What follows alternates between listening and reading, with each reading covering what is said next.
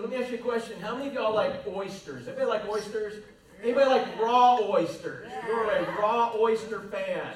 Dude, I am the biggest raw oyster fan, and I've been eating them my whole life. Gary, I can remember on the beach. You remember the day that used to be cheap surfer food, cheap beach food, because we could just go out in the lagoon and harvest some and eat them as long as they were covered at low tide, right? Wasn't that the rule? Water was clean, man. We'd knock them off, and dude, that was a cheap way for them to feed me when they were babysitting me and they were surfing at the beach. And man, I just remember eating oysters right out of the right out of uh, Indian River Lagoon, out of uh, Mosquito Lagoon, Banana River, all those areas up near Cocoa Beach and all in there.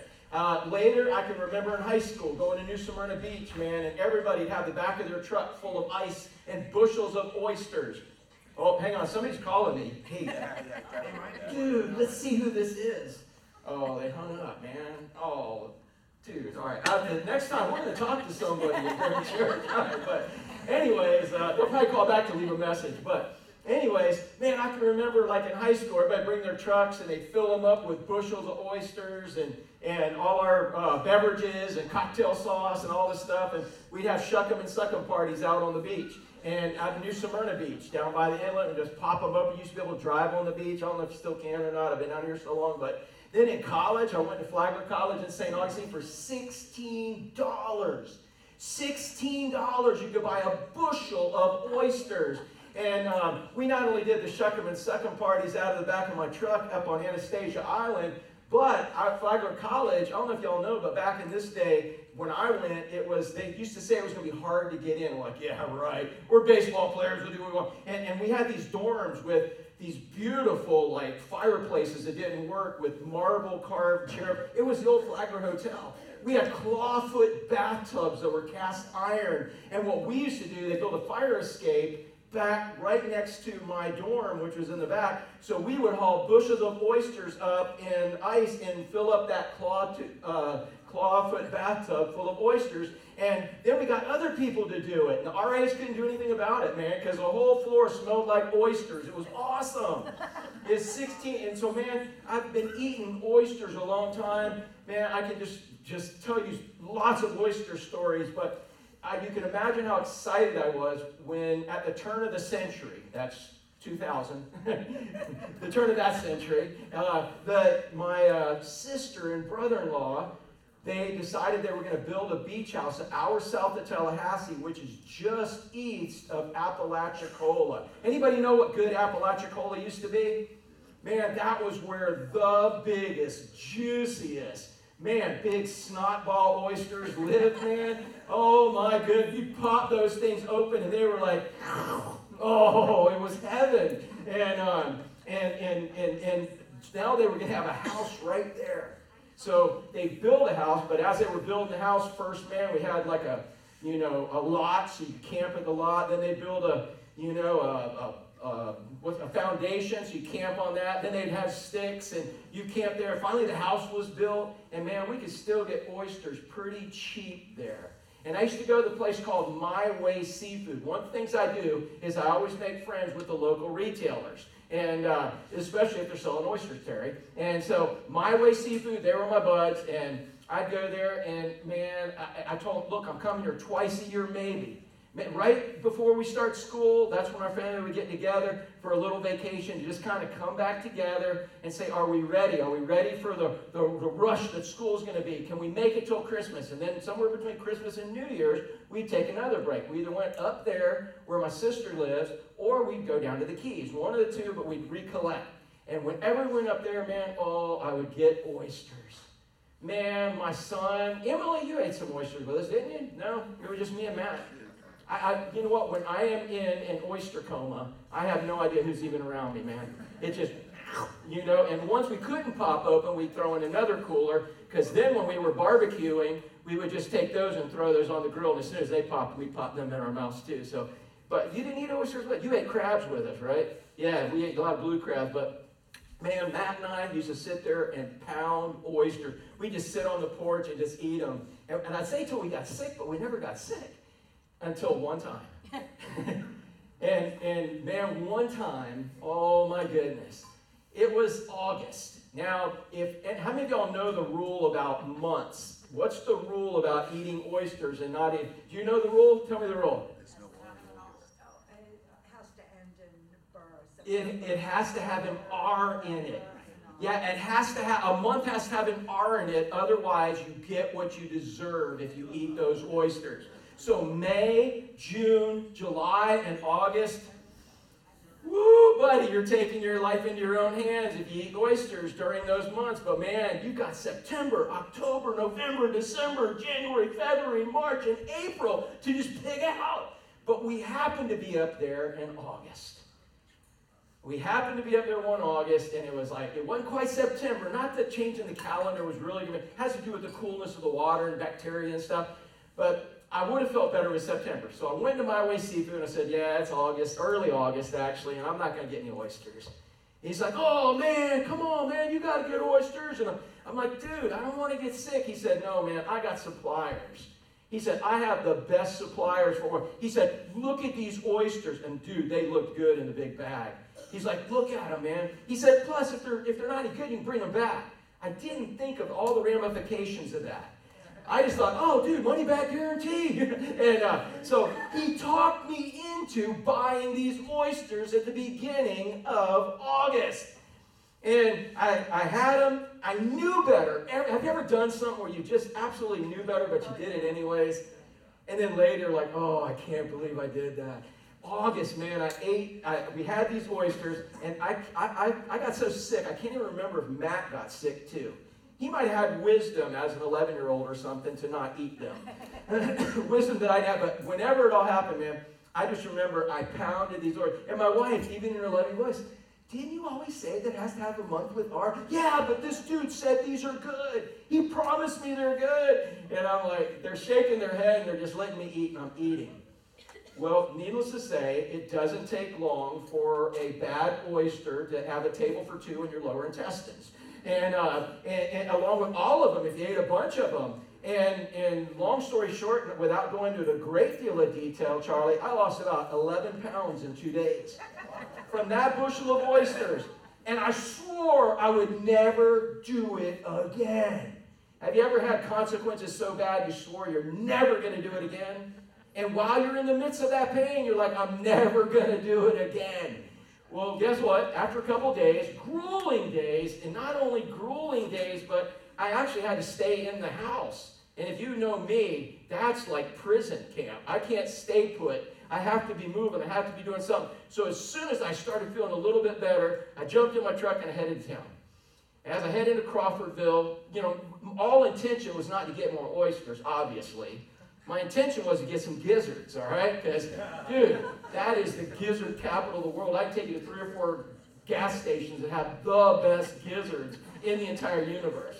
Next to Windsor Castle, Jamaica, where I had the best ones I've ever had. But, anyways, I plan on going up there, and as I pulled by, I was like, you know, I'm to tell this dude at My Way Seafood, just so nobody else gets sick. I pull into My Way Seafood, and I start talking to the guy, and I said, hey, he's like, how are the oysters? I said, well, you ain't seen me for a couple days, right? And I was like, they weren't so good. He's like, no way. He said, the state has regulations on these. They test things. And he said, he, he said, they were bad? And I said, yeah, they were real bad. I said, they tasted good, but they didn't feel real good. And he's like, well, I'll give you your money back. He said, you just save the shells. Can you imagine? He said, Did you save the shells? Now, after two days of excruciating pain and, and losing 11 pounds, the last thing of my dude, I didn't want to see those shells ever again. I'd thrown them over in the slough next to the house. And, and, I'm like, save the shells? You want me to go collect? He said, yeah, if you give me shells, I'll give you your money back. I'm like, dude, I can't do that. He's like, well, I'll tell you what. He said, since you can't get me a shell, he said, because I can send them back to the man, to the guy who harvested them because he's responsible. And I'll get you your money back if I can get it back from him. But I need the shells. I'm like, nah, I don't have shells, man. And I'm not going in the swamp to get them. And he said, I'll tell you what, I'll give you another bag for free. Oh. I hope you don't lose all confidence in me. Oh my goodness. my first thought was like, no way, dude. But he's got a way with words when it comes to oysters, man. He was speaking my love language. I got another bag of oysters. Now, anywhere that's going to pop me up like Pav- salivating like Pavlov's dog, right? But then he said free. well, money wise, they were free. And so he breaks out the oysters and he's like, Look, man, look, there. He, said, Look, we'll even pull out any that are popped open. How many of y'all know if an oyster is popped open, do not eat that one, right? Okay? He said, we'll pull you pull up. Well, my thought should have been if some of them were popped open, some are dead and they're getting ready to pop open, and that's what my problem was to begin with. But guys, you know how easily you can get misled by your senses and, and by your lust, your lust for oysters. And so as we're going, he's making more and more sense to me. All right? Because I'm just not thinking with my logical side of the brain. I'm thinking with the go for it. And he's convinced me fully that this second bag of oysters is going to be way better. So I take it. I get the oysters. He even gave me extra ice. what a nice guy. And, and, and gave me extra. I remember bringing them home and my whole family going. and I'm like, no, he promised these are going to be okay. I ate every one of them oysters, and I'm like, see, they're good. Until and it was like the same thing happened again. Now I will tell you, I did save the shells. I did get my money back, and I did not get another bag of oysters. Aren't you proud of me? Oh my goodness! How many of y'all? have ever made a mistake more than once? and how many of you have ever seen somebody getting ready to make that same mistake again and you want to warn them, don't do it, don't do it. Anybody ever try to warn somebody? And then they think, oh no, it's different this time. I'm going to do something, I'm going to tweak it a little bit from you. I'm going to do this and it'll work out okay. And it didn't. And what do you want to tell them? Told Yeah, but honestly, if it's losing 11 pounds in two days off bad oysters, you don't even have the heart to say, I told you so. You're just like, oh my goodness. I am praying mercy on that person. So, man, I did it twice. I'm not proud of this, but buddy, if I ever saw you eating oysters in a month that didn't have R in it, do you think I'm going to say something? Absolutely. And please don't be offended if I say something, all right? Because it, it, I would be remiss if I didn't say something because we want people to learn from our mistakes, don't we? Especially if our mistakes were very costly. Especially if we can help people avoid those mistakes. Isn't that what we try to do with our kids? How many of y'all know that the scariest thing about being a parent is your kids are just like you? They have your genes. Yeah. How many of y'all know the scariest thing about being a kid is you're just like your parents? yeah. You're like, no, I'm not. One day you will realize, oh my goodness, I am just like my dad. now, there's good qualities of that, great things with your parent, but there's also some. How many of y'all know something about your parents? You said, I will never be like that. Yes, you will. It's in your genes. You'll do it. Pray. And, and, and, and your parents, man, when they come to you and say, oh, don't do that, don't do it. You know what? They, they don't want you to make the same mistake they made. But how many of y'all thought, oh, they don't know anything? They don't know anything. They don't understand. This is 2021. This isn't 1821, you know? And, isn't that how you think? Man, everything, the hardest thing for a parent is to watch their kids make the same mistakes when it could have been avoidable. And it's the same thing with God as our parent, man. He has warned us, He's given us direction, He's given us counsel, and He doesn't want us to make the same mistakes again. Not because He's some killjoy, He just doesn't want you to have the pain of eating two bushels of raw oysters over a period of four days. He doesn't want you to suffer the consequences of that. And people who love God and walk with God are doing the same thing because none of us are perfect. Every one of us has sinned. All of us have come short of the glory of God. And it's only by His grace and His mercy that we're not dead. You know? That we're still surviving. We've got another day to live for Him and tell people about Him. And as we close the first book of Peter, now, I'm not sure if we're going into Second Peter or we're going to do Ephesians. Y'all pray for me this week as we sort of figure out where we're going. I'm going both directions, but today we're probably going to finish First Peter chapter 5. And as we finish First Peter chapter 5, you're going to see Peter with everything in him say, Learn from my Mistakes. Learn from my mistakes. All right, hey, so when you guys think of the Apostle Peter, can you think, help me out, guys, help me out. Tell me some different mistakes or things that Peter might want you to learn from. Raise your hand, just tell me out. Come on. Yeah, go ahead, Matt. He, he told, uh, Jesus was telling him about, um, that he's gonna go to the cross. Uh, Peter rebuked him. Yeah. No, way. And then remember when Jesus said to him, get behind me, Satan? Yeah. Yeah, so he rebuked Peter, or rebuked, uh, rebuked Jesus. Jesus said, I got to go to the cross. No, you don't. You're not going to do that. He's trying to tell God what to do. Yeah, that's a mistake. Anyone else? What do you think of when you think of Peter? Yeah, Judy? Keep your eyes on Jesus, because otherwise you'll fall. Ooh, when you got out of the boat. Dude, that's commendable. He got, how many of y'all would have got out of the boat to give it a shot at walking on water? All right? Yeah, how many of y'all think you would have been guilty of seeing the water and taking your eyes off Jesus and sinking? Yeah. How many of y'all would have, as soon as you started sinking, been as quick as Peter was to say, Save me? or how many of y'all been treading water to this day? you know? That, that, yeah, so that was a mistake. What else? What else y'all think of when you think of Peter? Anybody? Yeah, go ahead, Jim. Impulsive. What's that? Impulsive. Impulsive, yes. He was impulsive. Yeah. Uh, in fact, one person I've, I've heard Peter referred to as the apostle with the foot shaped mouth. The apostle with the foot shaped mouth. Anybody resemble that remark? You have a foot shaped mouth? Yeah.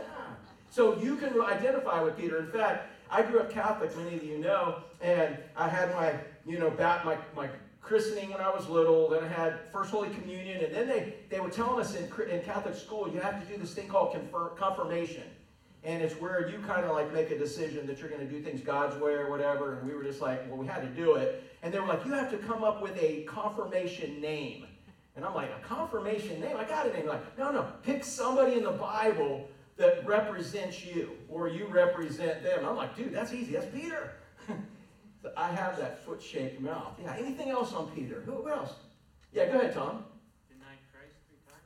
Oh, denied Christ three times. After he had said, after he even cut off Malchus, Malchus's ear, after he said, I'll never, everybody else will ditch you, but I won't ditch you. And he stood up to big soldiers, but three little, a little girl, he denied him three, he denied her three times. Denied Christ. Yeah, denied. Anyone else? What else you think of when you think of Peter? Because all these things are going to come up. Go ahead, John. At the Mount Transfiguration, they, they- wanted to build an altar. Yeah. They saw him go up and, you know, they wanted to build an altar to what happens. Yeah. Not that he was risen, go out and tell about him. They want to build an altar to him so they could go to something physical, an idol. Yeah, so so at the Mount of Transfiguration, when he saw glorified Jesus, he's like, man, let's just build, let's just build a tabernacle here and let's live here. Forget about the rest of any of your other plans, God. I'm good. Let's live here. This is a great place to be. And Jesus' work wasn't finished yet. Yeah, impulsive. What else? What's that? Oh, temper? Is that what you said? Oh, yeah, yeah. So, like, when he saw Jesus being arrested, whipped out his sword, cut off the dude's ear. How would you like to have been there when Jesus, like, picked up that ear and just stuck it back on? That's pretty cool. But yeah, yeah. Anyone else on Peter? All right, yeah, Judy. He's a fisherman of men. Say that again. He's a fisherman of men. He's a fisherman Okay, a fisherman of men. of men. That's what he became. Yes. Yeah, it's amazing when Jesus takes over your life. So let's take a look, and we're going to look at this last little section, and uh, we're going to kind of pick it apart to see, you know, if you read it, you just read it. And it's like, okay, Peter says, do this, do this, do this, do this. But let me know when you sort of see where Peter is trying to tell you, learn from my mistakes. Learn from my mistakes. And, and Peter made some great mistakes. And now that he has Christ, he's like, man, I've done it my way, but Jesus is way better. Do it this way. Learn from my mistakes is what I keep seeing in all this. So there's some thoughts. He says, he says, live well and lead well. And in fact, when we ended in chapter 4, G, uh, Peter was telling us that uh, he said there's going to be a fiery trial coming to the church. You guys are under some sort of persecution now, and, and I'm helping you get through that. But understand there is going to be a fiery trial. There's going to be intense persecution like you've never seen before. He was prophesying for the persecution from the Roman government that they were going to come in and what was actually going to happen there. And he said, These are some principles you guys are going to need. And he even said, Judgment's coming, and it's coming to the house of God first. In other words, I'm going to clean out the house of God to make it holy and make it pure so anybody wanting to come will get real Christ and not some mamby-pamby watered down Christ. I'm to, and that's how God's always cleaned out the church. He's always made the church strong through persecution. And so that's what Peter's doing here. And so he says if judgment's going to start in the church, then guess what? The leaders, the pastors, the elders, the bishops, the overseers, the people who are the leaders in the church, they need to be right. And so he starts off in the first little section talking specifically to them. But we'll take a look and see how that applies to you or everyone in this church. so he starts off and he says, I exhort the elders among you. Now, when we think of elder, sometimes we think of somebody who's old, chronologically. That's what he's talking about. He, some, you know, some of you think, oh, somebody who's been in the church a long time. No, that's not what he's talking about. Did you know that, that one of these young people could actually be an elder to one of the older people in here if they have been following the Lord longer? If that, not, not chronologically, because somebody could be a believer and say, I've been following the Lord, but to what degree have you been following the Lord? It's all about, this word elder is all about maturity. It does refer, there, were, there was a position in the church. The word bishop, pastor, elder, and overseer. I know churches like to divide all that up. Well, I'm an elder. Well, you shouldn't be an elder unless you're qualified to be a pastor, you know, or a bishop or an overseer or shepherd and all of that. They're all the same thing. It's the same Greek word that's in there. People divide stuff up, making a hierarchy in the church. I'm not saying that's wrong. I'm not saying it's right. There is evidence that's what they did in there. I don't personally like how you have pastors and you have elders and all of that. And again, that's just my preference in there because I see them as the same word. And what I see is when they use the word elder, what they're talking about is somebody who's maturing as a believer. Is that not what we've been celebrating in our joy bucket? You guys, man, how many of you would say that you have mature, you are maturing as a believer? Can I see your hand? Yeah. That's not bragging. That's not like, you know, you know, well, I've arrived. How many of y'all would say you've arrived? Oh, please don't put your hand up. yeah. As long as you know you've not arrived. So at any point, if you are maturing, you are more mature spiritually than someone else. In the Great Commission, what does he tell us? He says, he says, go into all the world, or as you're going into the world, uh, make disciples. That's the mandate. Make disciples. Baptizing them in the name of the Father, Son, Holy Spirit, bringing them into a fellowship. And he says, in case you forgot what discipleship is, it's teaching others what I have taught you. And so, as Christ teaches us, as Christ is teaching Carol, you know, and, and then she now shares that and teaches that with us. If she's more spiritually mature than me, do I have something to learn from her? Yeah. And, and it's it, at any given point in time. So again, I'm not bashing the whole structure of the church. And in context, he is. He's writing these first five verses to pastors, the leaders. But what are leaders supposed to do according to Ephesians? Pastors are supposed to equip who? The saints. And as pastors equip the saints, guess what? You guys are maturing spiritually, and you're going to find people. How many of you have found somebody who is less spiritually mature than yourself? And you can raise your hand. It's not, and that's good because everybody needs a Paul and everybody needs a Timothy. You need somebody to always be looking up to, to be growing, and you should always have somebody to be discipling. It doesn't mean you're superior. You know, that's not what it is. We're all in this together as believers, and God puts us together. So, so he's talking in context about the pastors, the leaders in the church. And each church had a little bit different structure and so on. And in the truth be known, if you look at the first century church, it wasn't one dude getting up and speaking to 5,000 people or 50. What they did is more like what we did in our small groups. Spirit filled believers got together and they shared it, but there was somebody there to keep it in context. There was somebody there to facilitate. There was somebody there to make sure that it stayed doctrinally sound. And there was somebody there to lead. There's always got to be people to lead. So as if you, you know, we look at it as an elder, a pastor, a bishop, an overseer, then guess what? You're supposed to be equipping people who are then equipping people who are equipping people. So at any point in time, how many of you would say, I am, God is using me to disciple somebody, to help? God has used me in the last month to help somebody see life from God's perspective. Yeah. So there it is. That's how this that's how this works for you. And how you can apply even this first section, even though context he's talking about, you know, exact about the pastor. He said, judgment's coming to the church. He said, but it's going to start, it's going to start with the church. And it and, and you know what? If you are going to need to see God's perspective, you better find you a good pastor. That's what he's saying. That's what he's going to say. You got to find a good pastor. I don't care if you've been in this church 100 years. I don't care if this church been 100 years around. I don't care if you've got some position in here. I don't care if you've got responsibility. He said, when the rubber hits the road, when the rubber meets the road, is that how it says? You know, when, when it all comes down, when it hits the fan, you better have somebody you can count on to show you God's perspective. That's what you're going to need, is what he says in here. So I, I exhort the elders among you. So I'm exhorting the elders among you. And I'm not saying you have a position in the church as a pastor, but all of you who are discipling somebody, I'm exhorting you. And Peter goes and says, as a fellow, fellow elder and a witness to the sufferings of Christ. And so let me ask you a question. What kind of accolades could Peter have pulled and used to describe himself? What are some of the accolades where he could have a badge, you know, you know, like the ladies like Miss, Miss, Miss, Miss America, you know. What, what could Peter could have had a, a, resume. What are some things he could have put on his resume? Apostle. What's that? Apostle. Apostle. Not only apostle, but when you have the 12 apostles, if you look at the way they're listed in the Bible, there's usually three groups of four. He's always listed. The four times it's listed in Scripture, he's in the first group and he's the first guy.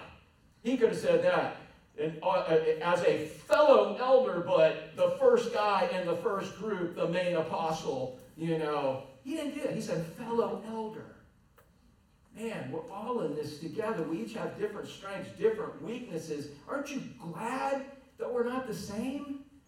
Man, aren't you glad that God speaks the same truth, but through different temperaments and personalities? But somebody's got to be in charge. So he said, I exhort the elders among you as fellow elder. And, and, and, he goes on to say, as a witness to the sufferings of Christ. He's starting to allude to some of his mistakes now. Now, when he humbles himself and just says, I'm a fellow elder, what do you think he might be referring to as a mistake? When did he see himself as more than just a fellow elder? Did he ever see himself as that? Did he ever see himself as a really big deal? As really important? How about every time he spoke up and said what everybody else was thinking? you ever see Peter do that? Well, I'll have you just what you said, with the exact example you said. Jesus, who is God. They know he's God. He says, Yep, this is what's happening. here. no, it's not. it's like you just put yourself higher than God. In all of that, he's, he's learned as an old man that is now full of the Holy Spirit, walking with God that the best leader is someone who's a what? A servant and who's humble. He's kind of put himself down and said, We are all in this position only by the grace of God. It is only by God. I used Peter's like saying, I used to be a jerk. and now I'm only sometimes a jerk when I'm full of the flesh. But man, when I'm full of the spirit, these are some mistakes. So he says, Man, I'm just a fellow elder. He didn't pull out all his accolades. He wasn't writing a resume trying to impress anybody. What he was trying to do was help some fellow believers, help them get through some tough times. And let me ask you a question. Why does God allow you to go through tough Mike, why does God allow you to go through some tough times? To grow your faith, but what's his purpose for others in that? To grow their faith. Because you know what? When you've been through it now, you have street cred. You have credibility. You now can help people who are going through their same things.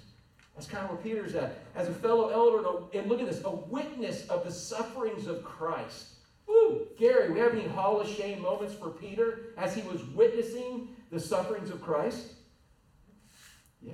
How about, how, what was he doing with James and John? And, and which, by the way, that's the first group James, John, Peter, and Andrew. That's kind of the first group. Always mentioned that in that order. And the only four times that the apostles are all mentioned, they're the first group. They're there. They were kind of the most intimate. What were they all doing that when, when Jesus was trying to tell them about the Comforter and the Holy Spirit? And he was trying to um, he was trying to tell them, look, I'm going away, but it's going to be better for you to have a Holy Spirit than for me to be here physically. While he was trying to explain all that, what were they doing? Yeah, yeah, They, they were all arguing who's going to be number one in the kingdom. He's like, that's not happening yet. You're not listening. But they were so busy arguing and putting themselves, fighting among themselves for a position that wasn't even going to be open for a long time. It's not even open now. So he said, man, as a fellow and a witness to the sufferings of Christ. So he missed it there. Then after the meal, what did Jesus want to go out and do? Karen, what did he want to go out and do? Pray. All he wanted to do in the meal, he wanted to leave them with information, the truth that was going to bring them comfort, telling them there's going to be another comforter coming. And then after that, they weren't getting it, so Jesus is probably like, let's go pray. I just need to go pray. Go to the garden. Guys, will you come with me? And who do you invite to go with them? Peter, John. Peter, John, James, and Andrew. They, they, they got invited. They Peter and, and, and did they go willingly? Probably not. They weren't done settling who was going to be first in the kingdom yet. But they went, oh, he's calling, let's go. They went out there, but and, and, and who did Jesus even tell Peter to pray for? He brought him out there, and who did Jesus even tell Peter to pray for? Anybody? Himself. Because you remember what Jesus told Peter? He said, Satan wants to sift you guys, and especially you, Peter. He wants to sift you. And everybody would have expected for Peter, for Jesus to say, But I said, No way. But what did Jesus say?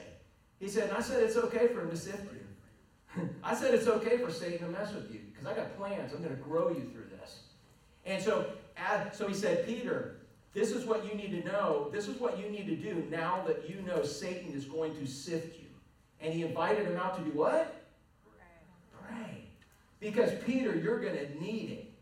Peter, you're I'm not physically going to be here. You're I'm, some things are getting ready to happen, and you need to be really close to God. And what's a way we can always be close to God?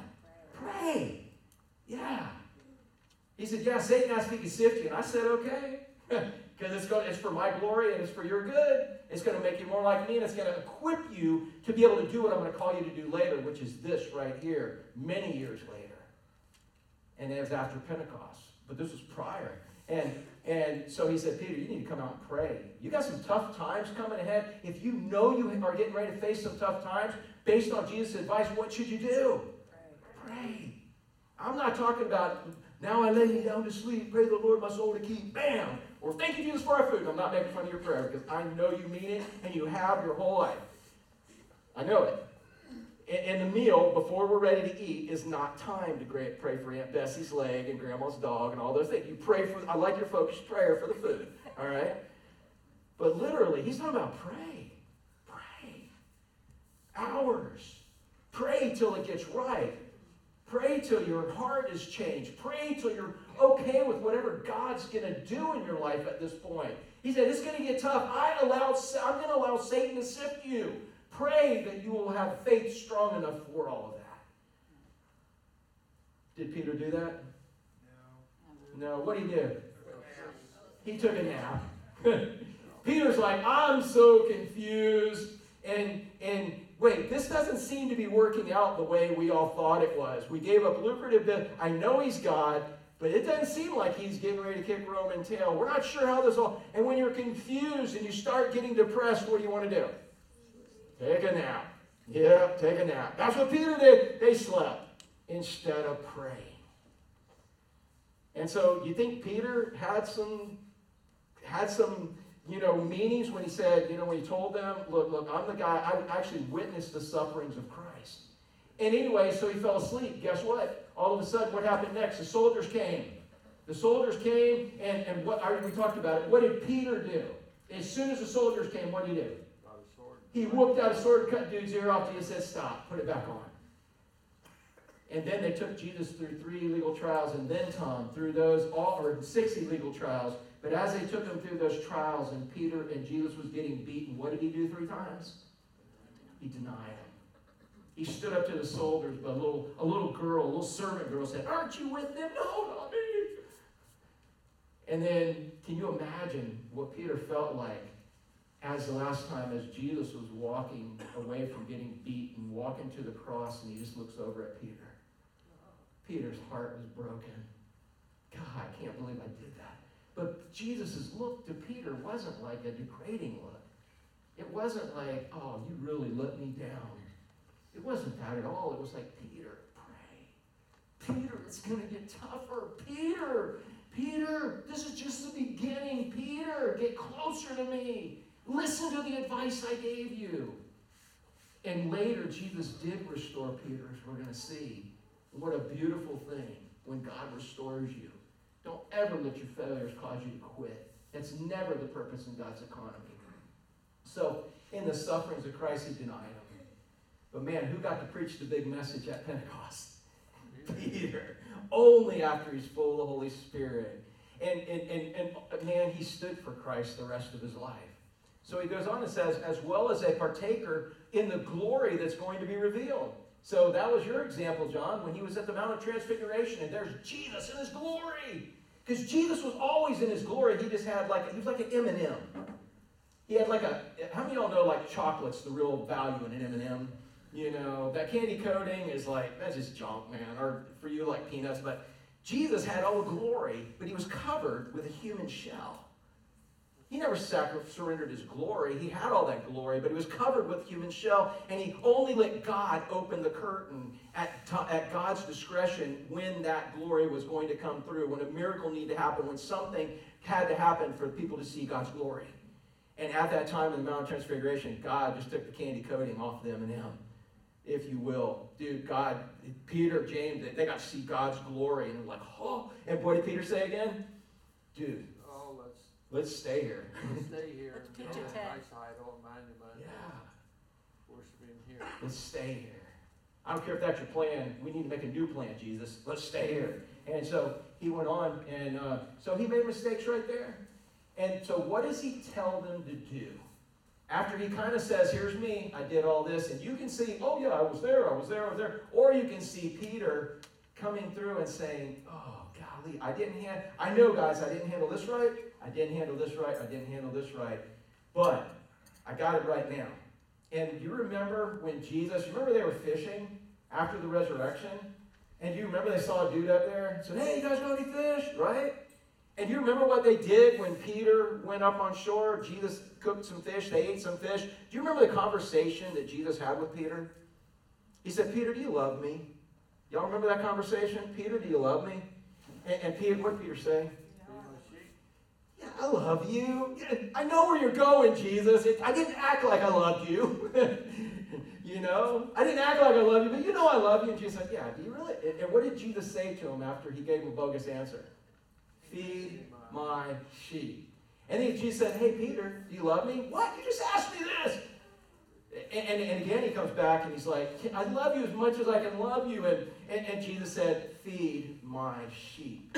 And then again, Jesus said, Do you love me? Do you agape me more than anything in the world? And Peter's like, I can't handle it. I'm a sinner. I'm wretched. I, I can't do anything in my flesh. I can only do what you give me the ability to do. And then God said, Feed my sheep. And that's where we're at.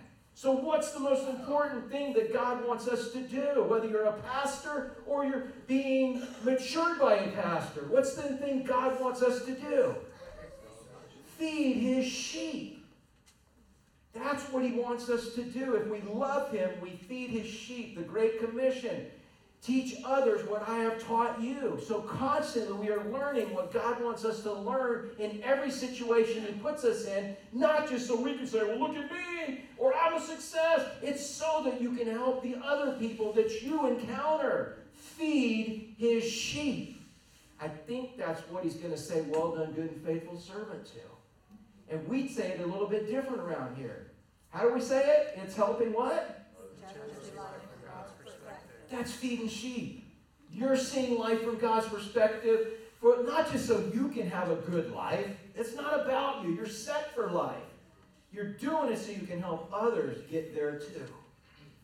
Because God's putting them in your path.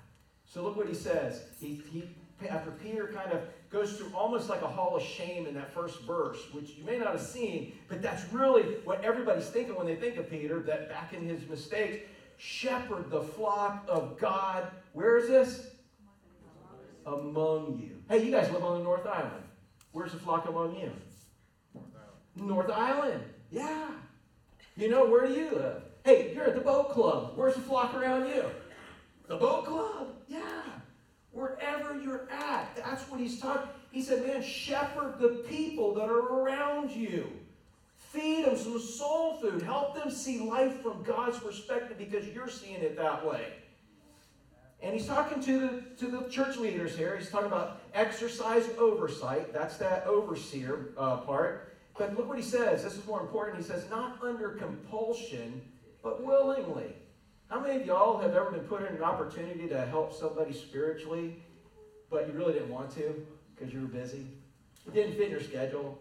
It, it wasn't time. Like, oh, this is not a good time. I really didn't want to meet you in the parking lot of the grocery store because I have a whole list of other things to do.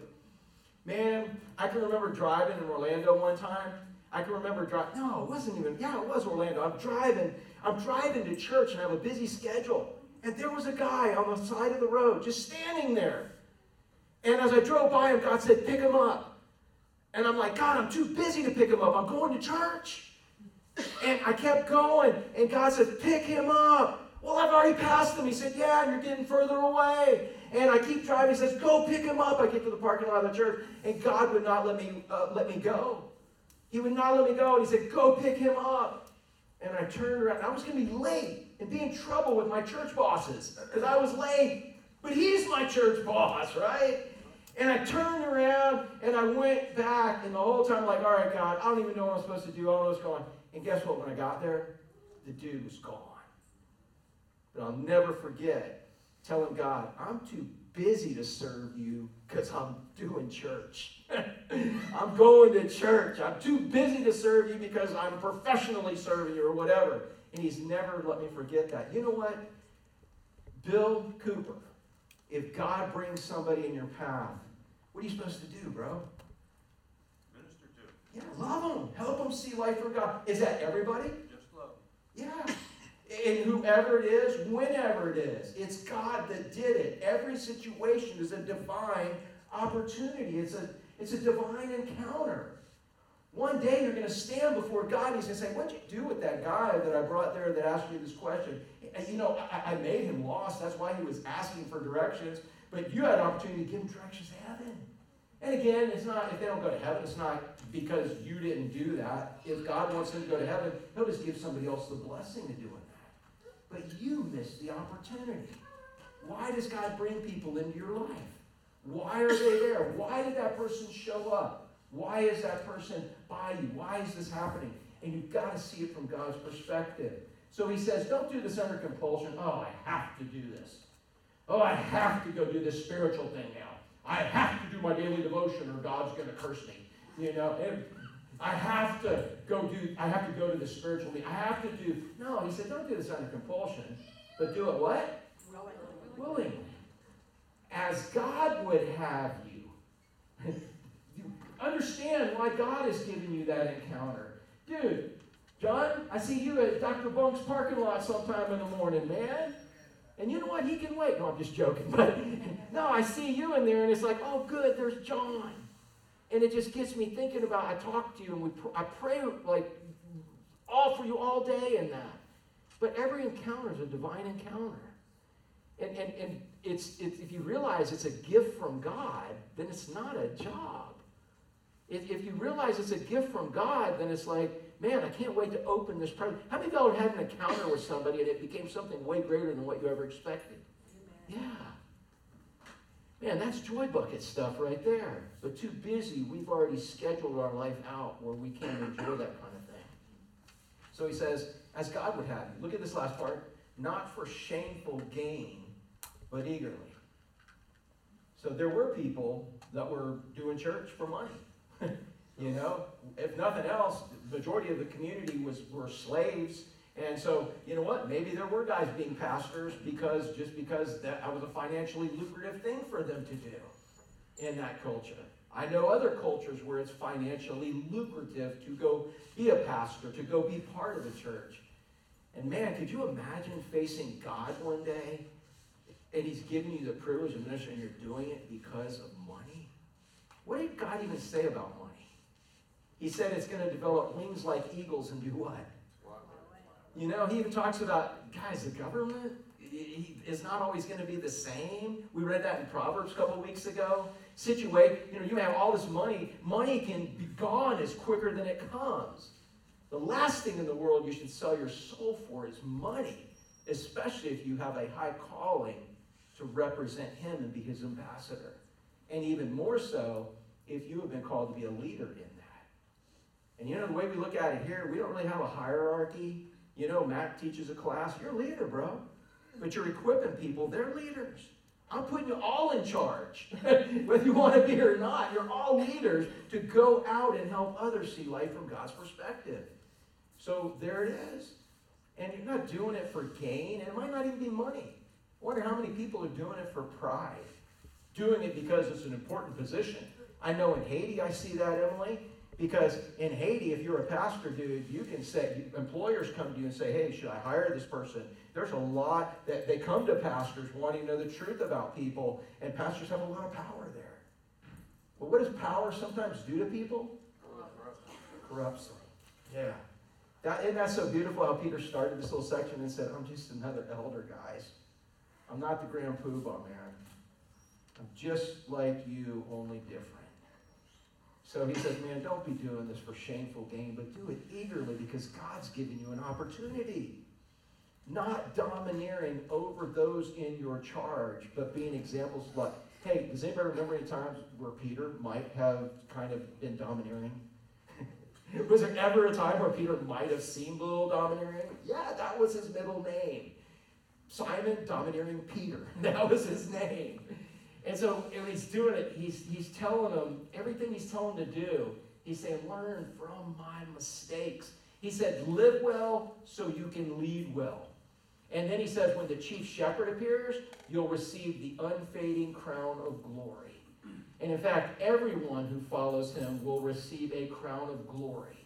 I don't know what that crown looks like. We don't really understand. But I guess if it's a real crown, dude, when you get to heaven and realize you're only there because of what he did, what do you want to do with your crown? Put it at his feet. Put it at his feet. And it's like, oh my goodness. Man, this is the lead. I, I, I know I can't pay it back, but this is my act of worship. You understand your life from the time you're born again to the time he brings you home is an act of worship. Now, whether it's totally represented by that crown or not, but this is the act of worship that you present to him as gratefulness. Dude, you're not going to be sorry for anything you did in that. He's saying, man, don't worry about prestige, don't worry about power, don't worry about money, don't worry about all these things now. He said, just serve him. Live a good life and, and lead. Live good and lead good. Here's what he says also stay hungry and stay humble. How many of y'all remember when you first came to Christ? When you first came to Christ or first started coming to church, you started growing. Remember, how many of y'all remember asking questions? Lots of questions. You put yourself under somebody and you asked a lot of questions. In Bible study, you asked a lot of questions. In fact, you were so hungry you were reading and listening and, and, and researching and all these things. How many of y'all remember when that was the case? You were hungry. But what happened as you started getting to know a lot of things? As you started learning a lot of things, how many of y'all ever felt like maybe you kind of knew as much as your teachers? Maybe now you knew more than your teachers. Maybe you knew more than anybody and all. Anybody ever get that position? When you lose your hunger, you lose being humble. I see it all the time because I see people, we, we attract people who come to Christ for the first time and they want to grow. They're like, man, I want what you have. And dude, they're coming and they're they're gaining insight from everyone in Bible study. And all of a sudden, what happens sometimes, have you ever heard the word where people get too big for their britches? What does that mean, Terry? Somebody gets too big for their britches. They're in a way over their head. They think they know more than they do. Yeah. And you know what? When you think you know it all, you know who your only teacher can be now? Experience. I can't tell you, I've been in this a long time. I've had an opportunity to disciple a lot of people, including leaders, including pastors. And yeah, you got to push them out of the nest sometimes, but man, I can't tell you, when you lose your hunger, you lose your ability to stay humble. When you come and you don't know anything, when you come and you're hungry, what do you eat? Everything. But now all of a sudden you're full and you're full of yourself. You don't got any room for anything to eat.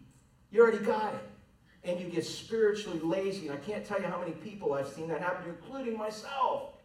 We We've got to stay hungry and stay humble. Look what he says. Likewise, you who are younger, all right, this is the, the elders mature, so the less mature would be the younger. How many of us are less mature than somebody else spiritually and we can identify? Yeah, that's us. Every one of us. We are all younger here, so we can apply this. You are not the grand poobah. I'm not the grand poobah. You know, none of us are the grand poobah. Your boy John MacArthur ain't the grand poobah, and that's what I like so much about him in that. But nobody, he, he's the grand poobah. We always are under somebody else. We always need a Paul, and we always need a Timothy. So he says, likewise, you guys who are younger, who are in, in you know, you know somebody spiritually more mature than you that can challenge you, that can keep you going, be subject to them. Be subject. Put that means be submit to them. Don't eh, they're, they're teaching you spiritual things. Follow what they're teaching you. But when you get too big for your britches, it's like, yeah, well, I'm going to pick and choose what I got from that. There was a day where you didn't pick and choose because you were hungry and you didn't know Jack. You didn't know anything. And then all of a sudden, now you know everything. What's the best way to find out you don't know everything? Give it a shot and try to do it. And you realize you don't know everything. yeah. And that's what kind of happens. Always, at least whatever God brings in your life, at least bring it to God and let Him work that out in you. Maybe it's not going to be exactly how that person taught it or whatever, but God brought that in your life for a reason. And we're supposed to submit to each other. Because even if you might be more spiritually immature than somebody who's more mature, can you learn something from somebody spiritually immature? Dee, can you learn from somebody who's not as mature? Yep. Yeah. Absolutely. We learn from each other. So look what he says. Likewise, you who are younger, be subject to those who are elder. You hear stuff from guys and girls who are more spiritually mature. Take heart to it. And chances are, if it's spiritual, it ain't to sit well with your flesh. and that's why we reject it a lot of times. It's not, it's, sitting, it's not that it's not sitting well with our spirit, it's not sitting well with my flesh. And now that I know everything that I, there is to know about Christ, now I make decisions and draw lines of what I want to do and what I don't want to do. Man, you got to have a Solomon heart. You got to be a little kid with a big job. You got to be humble. You got to just say, man, God, teach me something and see life from his perspective so you can help others do that. So look what he goes on to say. He says, clothe yourself. Who? All of you. Both the elders and the younger. Whoever you are, clothe yourself. Put something on that you don't have on. All of you. With what? Humility towards one another. So you know what he says, man? Realize every encounter is a divine encounter, and you aren't too big for your britches. If you are, you're in big trouble. We can always learn something from somebody, even if we can learn from their mistakes. But give God the opportunity to show us that. Clothe yourself. Man, look what he says. God opposes the proud. James said this, and it's a loose translation of, I want to say, Proverbs 3 30 something, 320. It's in Proverbs 3 that you can see that both James and Peter quoted it. God opposes. What does oppose mean? Hey, Bob. Someone wants to take one of the boats at the boat club and you oppose it, man.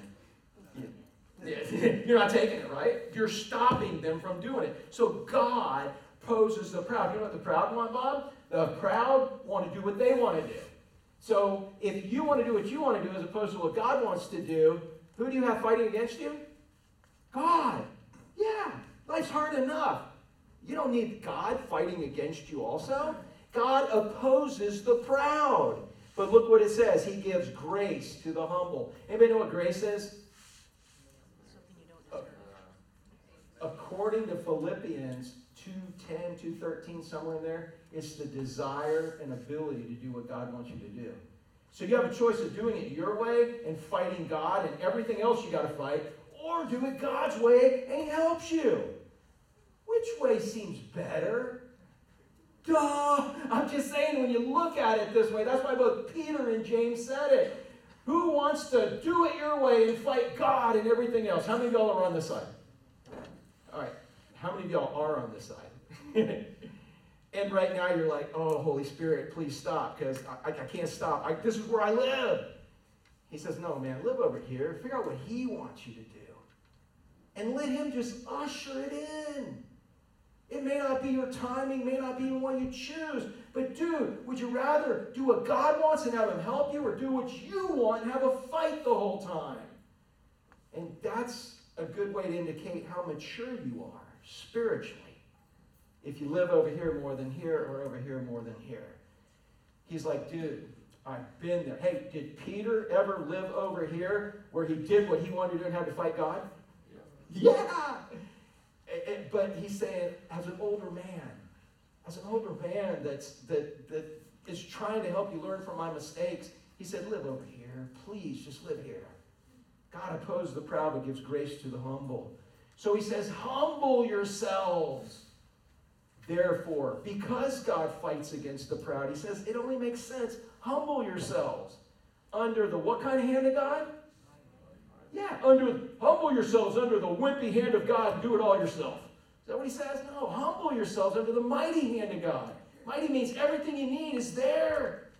Humble yourselves under the mighty hand of God so that at the proper time, ooh, Colleen, the proper time, is that always our time? In fact, a lot of times it's not our time, is it? And I'm not just picking on you. I just know that you're honest and all that. A lot of these folks, man, they got put on facades and they just give you the right answer, but no, not you guys, other churches. But literally, he says then at his time, he chooses the proper time. That's what we don't want to wait for. I want to do it my way. I want to do it here. I want to do it now. I want, and, and we're fighting God and everyone else. Who wins when you fight God? Yeah, God does.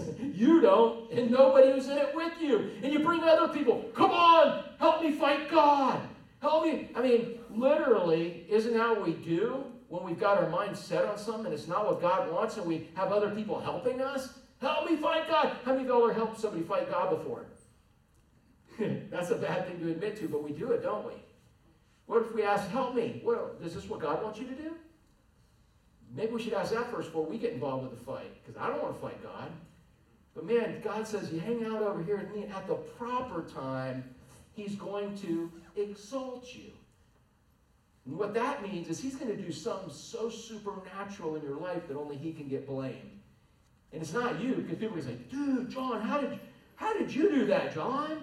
You're the, the slowest, mild-mannered guy. You just, you jumped over the building. How did you do you're like, was God. And we're like, yeah. And that's what it means when it says he'll exalt you. He, you get to be a part of something supernatural if you wait. Next thing Peter says is, don't carry God's load. I want you guys to hear this today, and we, we may even, we may actually end here. There's a good chance. Just, I, I, I, not because I'm worried about time, but I really, I, I, man, this is the point that when I was preaching this, I was wondering how I could skip all these other points to get to this one right here. Because I just truly believe there's somebody, and it might just be me, that needs this point of this one right here. So yeah, he, uh, so that, that, that might even be the way. The reason we end is so this is the last one you remember. But don't count on it because I can't, the Holy Spirit's in charge of all of that. And, you know, that's not my gig. I got one day answer to Him with what I did on, what's the date today? February 7th, 2021, with the message He gave me. I got to answer to Him. So, uh, and so do you. But look at this, man. Don't carry God's load. One simple little verse. Peter saying, cast all your anxieties on him. Hey, let me ask you a question. If he's telling us to cast, hey, uh, Bart Cooper, if he's telling us to cast our anxieties on him, what is it pretty guaranteed that we're going to have in life? Anxieties, yeah. he wouldn't be telling us cast them on him if he's not going to allow us to have any. So, I mean, some people want an anxiety-free life. How many, I mean, isn't that true? Most of the time when anxiety comes in our life, what's the first thing we pray for? Take the anxiety away. we, we get anxiety. I don't want anxiety. I want to, you know, we even take pills to get rid of anxiety, don't we? Lots of pills. You're a nurse. Isn't that what most of the pills are? You know, like Terry was a rescue swimmer, their anxiety pill is punching somebody out, right? Okay? As a nurse, you like to, you know, yeah, it's like, I don't care if it's got to go suppository, IV, in the mouth, whatever, dude, we're getting it. We're knocking them out, buddy, till they can come to their senses and we can deal with them, right? But look what God says to do with our anxieties. Take, cast all your anxieties on him because he cares for you. And when Peter's writing this, in, a, in, in every other religion that you can imagine, there's not a God that cares for you. There's not a God that that's who he is. That's what his job is, is to care for you. When he says cast all your anxieties on him, that word cast, Carol, you were in the banking industry, right? Yes. You know about deposits? Sort of. Yeah, about deposits. And when somebody made a deposit and they went in and they brought, you know, kid breaks open their piggy bank and has $20 in pennies and they deposit it into their account. What happens to those pennies after they deposit them? Now, I don't need the whole technical answer, but where do those They're- pennies? They're put in safekeeping, They're put in safekeeping where? a vault, At the bank. yes. Yeah, the kid doesn't take his piggy bank and say, I'm depositing these $20 in pennies. And they put them in the machine. Twenty dollars, oh, you know, and, and then the kid said, they said, yeah, you got twenty dollars, and the kid takes his broken piggy bank and all his pennies back with him. And walks away. Is that a deposit? No. No. But isn't that what we do so often with our anxieties? Isn't that what we do with prayer? What we do sometimes with prayer is, is we come to God and we've got all this anxiety. Somebody described it once, one of the old reformers or one of the old like guys who were around during some of the real great awakenings. They described it as a sack of potatoes. Anybody ever carry a sack of potatoes? Okay, you got a 20 pound sack of potatoes you're carrying around. And if you carry around, John, how would it be for you to carry this 20 pound sack of potatoes right now? Not a good thing. And man, when I was up in the panhandle, oh my goodness, God confirmed to me why people don't retire and move up north. It was it was cold here, but it was even colder up there. Oh my good, my body, my shoulder, literally, I, I could have amputated and it would have felt better. I mean, it was like there was nothing. And then my sister's got arthritis all over her body. I said, You need to sell that house and move to the Keys. It's the same distance to Orlando. Go south. Go where it's warm. As soon as I got home and the sunshine starts beating on my arm, it's like, What injury? It doesn't hurt. You're right. Look, man, it's all good. It hurt, man. Carrying that sack of potatoes around, though, carrying that sack of potatoes, man, you're carrying it around. What's the problem with carrying a, hey, Morgan, what's the problem with carrying around a 20 pound bag of sack of potatoes? What's that? You hurt your back? Um, you got a new surfboard, right? Yeah. Can you imagine carrying that sack of potatoes on your surfboard? Can you imagine like trying to catch a wave with a 20 pound sack of potatoes in one arm? you know? Can you imagine trying to stand up and balance? With it? And, and, and can you imagine, like I saw your nice little longboard, can you imagine like cross stepping to the nose and what that would look like with your 20 pound sack of potatoes? Would the 20 pound sack of potatoes get in the way? Yeah. So will anxiety get in our way? Absolutely. How many of you know anxiety gets in the way? But how many of you don't deposit? What you do is you come to God in prayer and you throw down the sack of potatoes and you pull out one potato and that's maybe got a name of somebody on it. you pull another potato and it's got a, a situation on it. You pull out another and you give them all to God. How many of you have ever gone to prayer and given all your anxiety to God at some point in time? How many of you have done that? If you haven't, you should do it. It works way better than the drugs this lady's pumping you with. I don't blame you, man. You're a little girl, and some of them patients are big. You probably got a suppository gun you as they're running, man. Whichever side you want to give me, man, I'll pop you in. But yeah, give your anxiety to God. Man, and so boom, you're throwing them out, naming them one by one. There's Ryan, and there's Adam, and Eli- oh, I'm sorry, no, not just that's. They didn't ask to be brought into this world. You brought them in, and they got your genes, man. I'm just messing with you. We're all parents. Yeah. You put them, you throw your sack of potatoes out and you give it out to God. Doesn't it feel good? Doesn't it feel good when it's out there and you've told God? That's what the word supplication means. Tell God what you'd like to see. Lay it all out there. Because how many of you have ever called your best friend and they listen to your problems and they're okay? But then you call them a couple hours later and then you call them a couple hours later. A couple. How, how many of y'all have friends that don't answer the phone anymore? You know what I'm saying? Because even people who love you don't want to hear it over and over again. But who wants to hear it anytime you've got to say it? And that's what we have in prayer. Man, you take your sack of potatoes and you just start opening it up. Well, God, if this didn't happen, this wouldn't be this way. If God, if this didn't happen, this isn't what I planned. This isn't what I dreamed about. This isn't where I was going. All the things that bring you anxiety.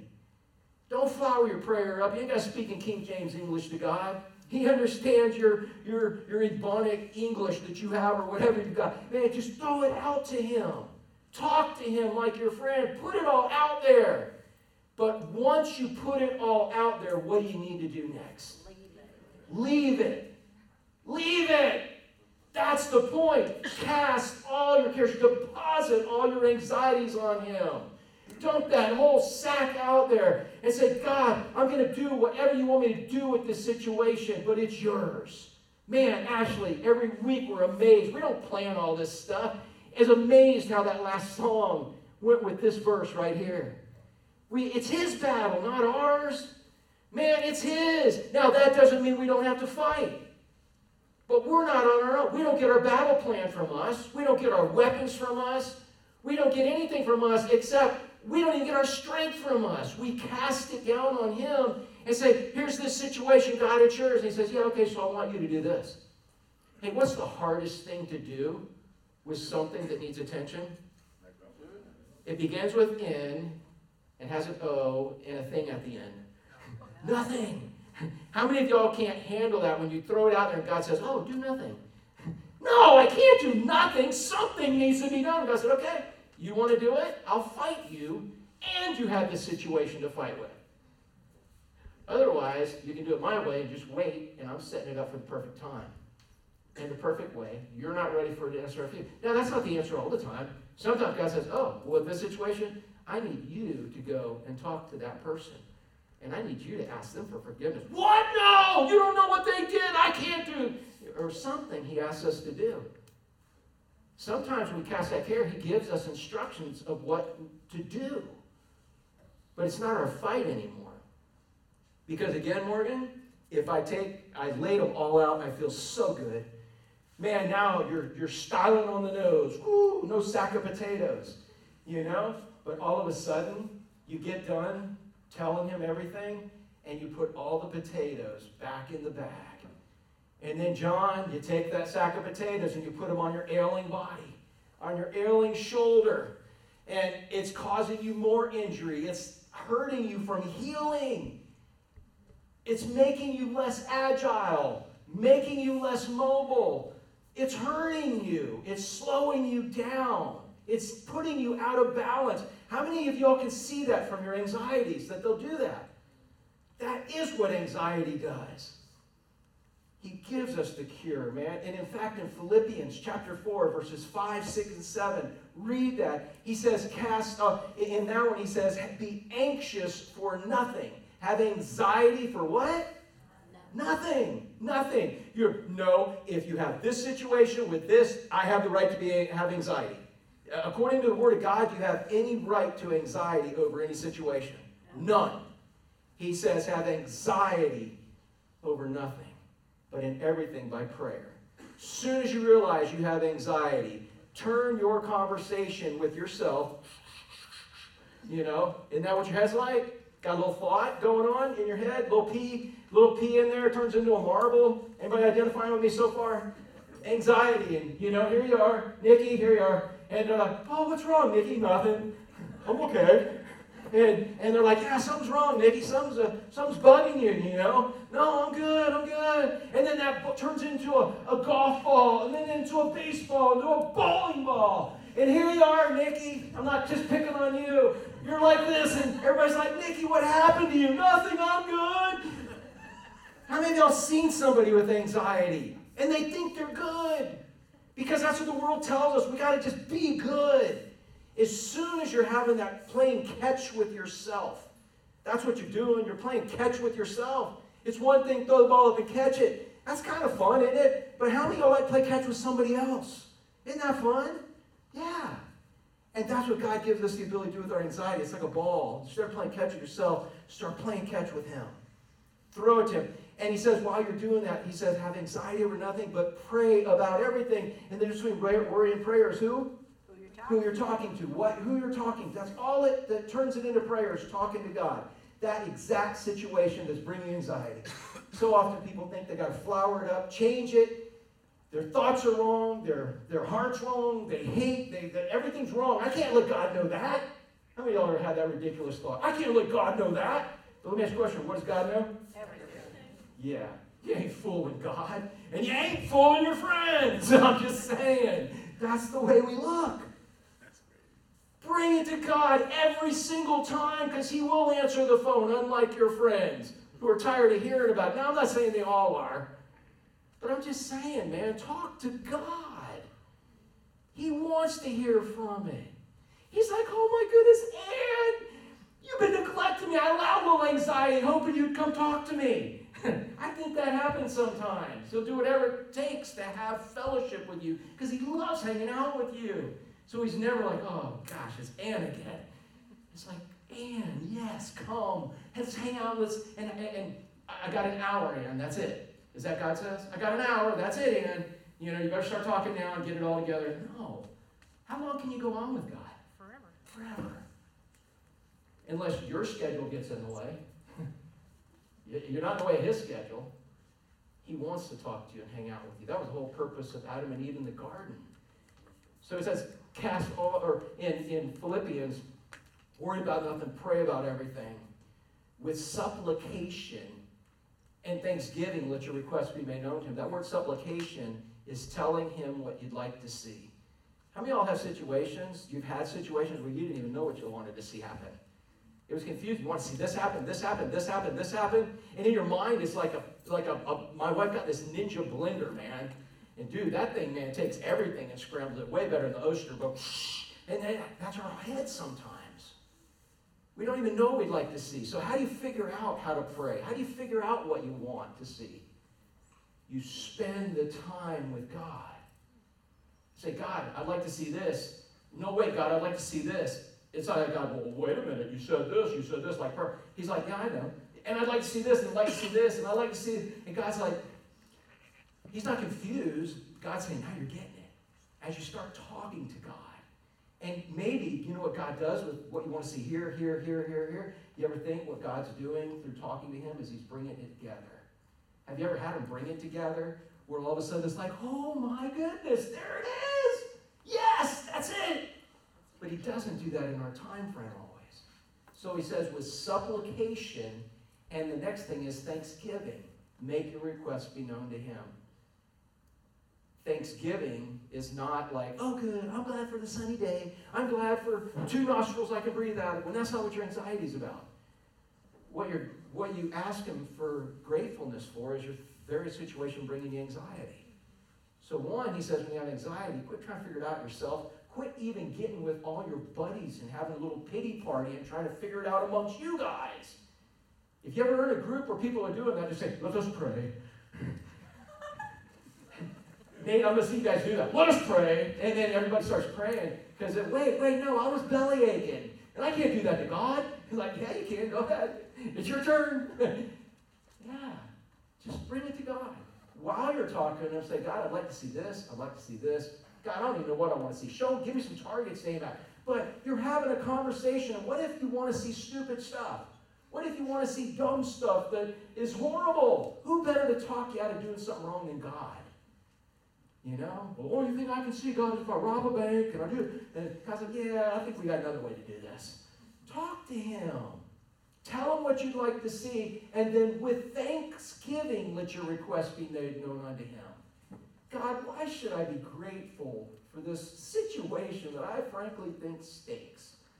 This situation that I can't see anything. Why should I be grateful? He's not asking for you to come up with reasons to be grateful. He wants you to ask Him. And you can ask Him a million times, why should I be grateful this happened? Why should I be grateful for this? Why? Why? And God loves that. And when you're grateful, everything's what? Great. Great. When you're grateful, everything is Great. great. So continue to say, God, why should I be grateful for this? And let him tell you, and it's great. And he says, then the peace of God doesn't mean your situation changes, it means your inside you have changed. The peace of God, which passes all understanding, including your own. Why am I not freaking out? Why am I not upset? Why am I not angry? Why am I not retaliating? Why am I not? You know why? Because you have a peace from God. that He's in control, and in due time, it's all going to work out. It's all part of this is where He's got you, this is where He wants you. And He might have just put all this in your life just to have some intimate fellowship with you. Don't know. So pray. Would you talk to Him? Ask Him what you'd like to see happen. Ask Him why you should be grateful for that. And He says, Then the peace of God, which passes all understanding, including yours, will guard, it will protect, it will preserve your heart and soul. Your heart's where you set your heart and make decisions, and your soul is, is you. It's your, your heart and soul, your emotions, your thoughts, your desires will all be protected through Christ Jesus, is what he says. Tell you this illustration real super quick, and we are done, just because God said to be done, not because the clock said. But listen, I think is where we need to end today, and I really, this is all I really, where I really wanted to go. But God gave me that other stuff. So if y'all got something out of that other stuff, awesome. And there's more stuff next week. But this is where we were really supposed to be today. Some of y'all know this illustration because I've been sharing it since my first pastorate. Ashley was six months old. So back in, Ashley, what year were you born? 93, 92, something like that. We're out in Webster, hour west of Orlando, out in the country. And I'm a city boy. Well, from West Orange County. But uh, that, and, and we go out to the country, out to Webster, Florida. And so now, visiting people, all I did was go in my little red truck and I went and visited people every day. That was kind of one of the things I did. There were shut ins, there were different folks, and they just wanted you to stay forever and eat tons of food, which was awesome. But you had to try to get some exercise. But, anyways, I remember going every Thursday, I'd go to Mabel Kendrick's house. She was a shut in. And and that was what we called them. I don't even know if that's politically correct anymore. That's probably insensitive, but they, she's, I'm a shut in. You got to come see me on Thursday. I'm like, yes, ma'am. And she had a son who was mentally challenged, Donald, who was about 51 years old at the time. And everybody kept saying to Mabel, who's like in her 80s, Mabel, you got to put him in a home. Mabel, you got to put him in a home. And Mabel's like, no, this is my calling in life. This is what I do. I would not put Donald anywhere. And I'm not saying you do, you don't, but for her, that was not an option. So I'd go visit. And the farmers would keep her busy by giving her fruit and stuff that they grew or stuff they brought from Georgia or wherever they brought it from to sell it at the market. And so I get over there one Thursday, and how many of y'all ever seen real Georgia peaches? Oh, I, I don't know what they are like now, because Florida doesn't really have the tomatoes like we used to and all that, but Georgia peach, you know what I'm talking about? Dude, the ones where you look at them and they start dripping down your arm. And bite it and forget about it, dude. I mean, these were beautiful. You could smell as soon as I walked in her house. Oh, you brought some from South Carolina, didn't you? You know what I'm talking about. Yeah, y'all want peaches at? No, I'm just joking. But literally, I walked in her house and was like, oh, this wasn't that fake Yankee candle smell peach, man. This was the real deal. It was like, oh my goodness. And as far as I could look, there were these baskets of peaches on every counter, every on her couches, they were everywhere. And she had even moved some for me to sit down.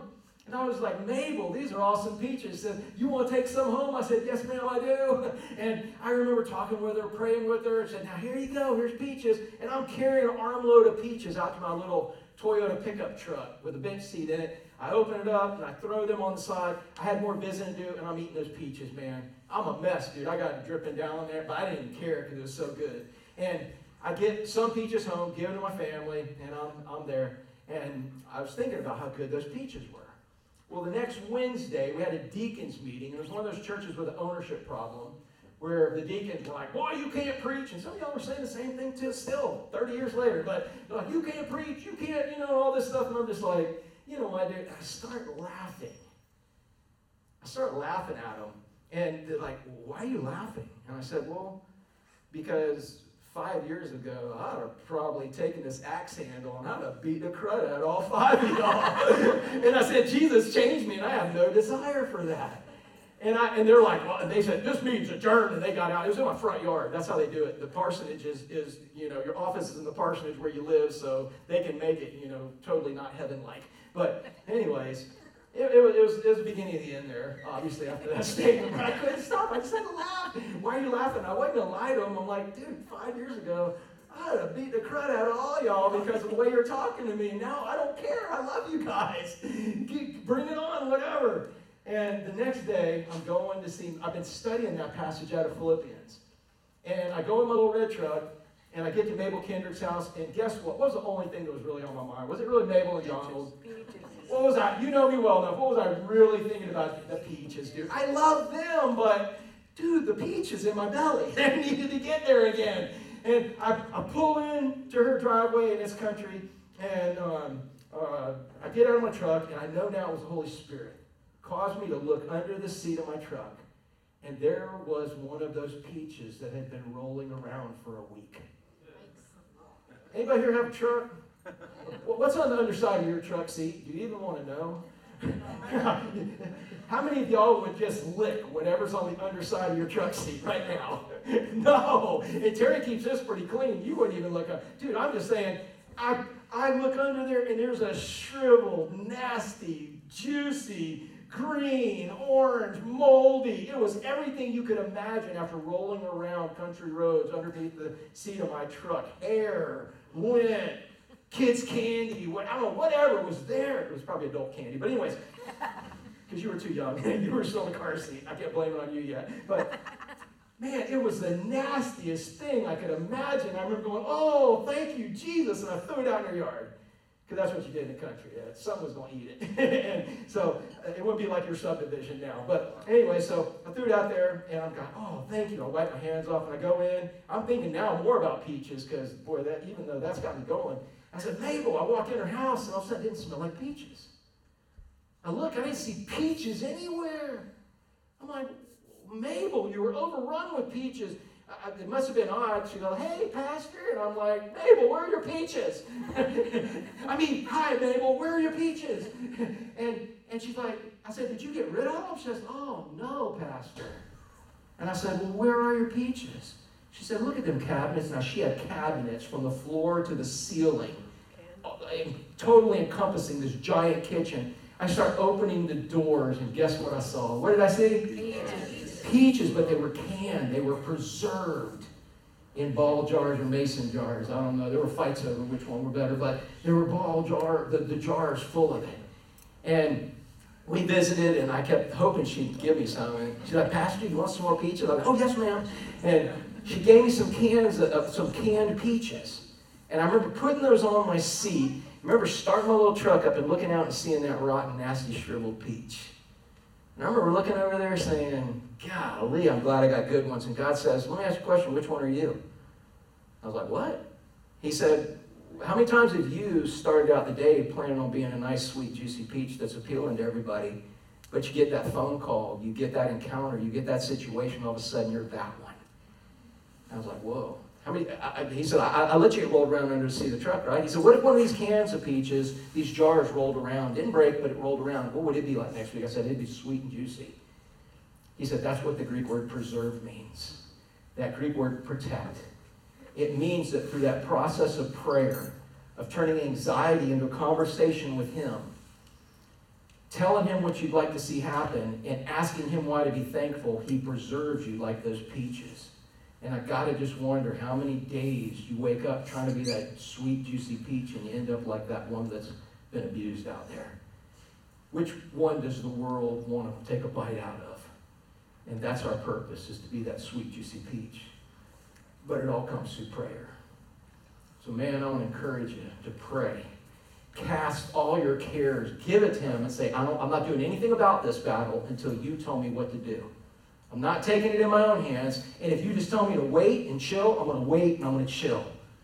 But God, if you want me to do something even hard, like go and apologize, go ask for forgiveness, go straighten that sort like you ask me to, I'll do that. Whatever you want me to do, but I am not, you're my general, and I'm not making a move on this battlefield till you tell me what to do.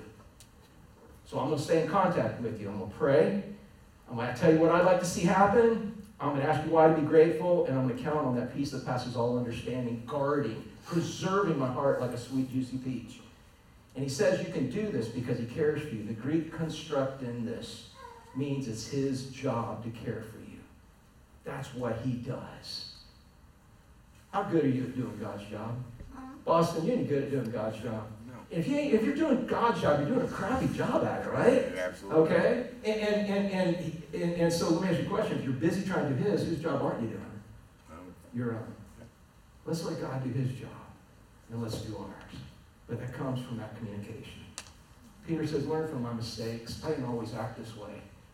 But guys, things are getting tough, and I want you to act this way. Let's pray. Father, I'm coming to you in the name of Jesus. And you don't know how grateful I am to come to you in that name and everything it stands for, knowing that because I have the sacrifice that Jesus performed on the cross covering me, I'm like a garbage can full of garbage, but I got a lid on me. Instead of you seeing all that garbage and being repulsed by the smell and the garbage that I, I get taken out and I put back in, instead that cover is covering it all up, and that cover is the blood of Jesus, your favorite thing. You, Father, have made it possible for me to be able to come into your presence because of what Jesus did. And I am so grateful for that. Man, when I bow my head and I look up, I know now it's not a figment of my imagination. I'm talking to the King of Kings, the Lord of Lords, the one who's in control of everything, everything. And know that you love me and you have given me a home in heaven and you've got a job for me to do every moment of the day here. So, Father, I pray that we would turn our anxieties into prayer. I pray we would stay in such close contact with you that we're not afraid, that we don't act out on our own, but instead we just live in peace, knowing that you got us covered. I pray, Father, if there's somebody here that's never given their life to Christ, they don't have that peace. They're counting on circumstances working out. They're counting on their own resources. Father, I pray you just break them. You let them know that they're going to be an utter failure without you. But you are setting them up for success if they will just surrender themselves to you. Father, we can't do that in the flesh. It doesn't even make sense. You have to make our hearts believe that. And so I pray that that's what you would do today. Help us who already know it to believe it more, and help someone who doesn't know it believe it for the first time. And I pray for these